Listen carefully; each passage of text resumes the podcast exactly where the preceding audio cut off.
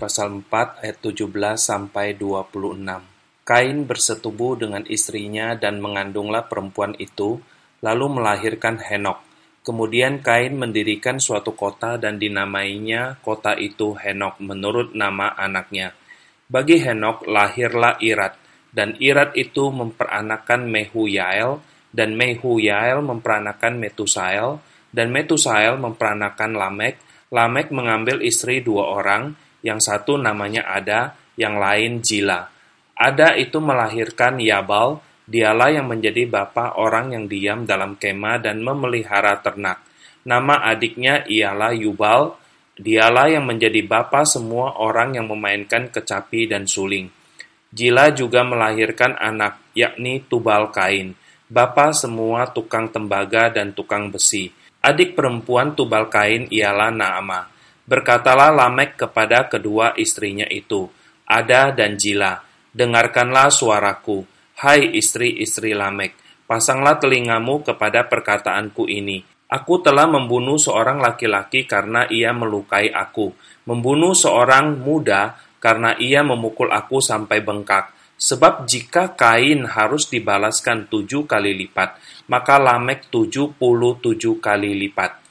Adam bersetubuh pula dengan istrinya, lalu perempuan itu melahirkan seorang anak laki-laki dan menamainya Set, sebab katanya, Allah telah mengaruniakan kepadaku anak yang lain sebagai ganti Habel, sebab Kain telah membunuhnya.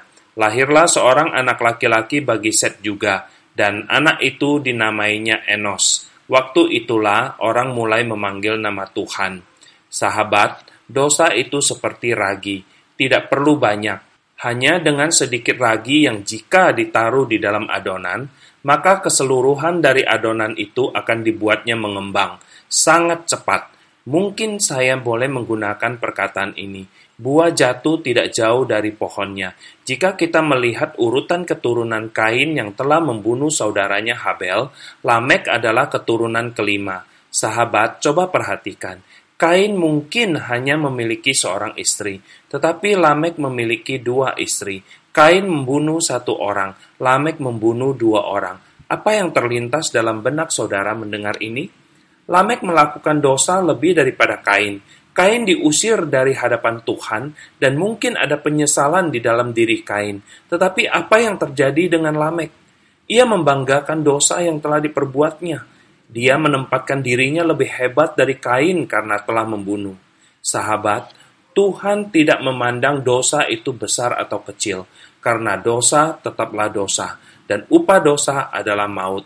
Yang Tuhan inginkan adalah tahu dan sadar telah melakukan dosa, maka bertobatlah dan kembalilah kepada Tuhan memohon pengampunan daripadanya. Jangan menjadi bebal seperti Lamek yang bangga telah melakukan dosa. Tuhan adalah setia bagi mereka yang berbalik kepadanya. Dia akan mengampuni, menghapus, dan tidak akan mengingat-ingat lagi akan dosa yang telah kita perbuat. Bertobatlah selagi pintu kesempatan itu masih terbuka. Kiranya Tuhan menolong dan memampukan setiap kita untuk sungguh kembali kepadanya. Amin.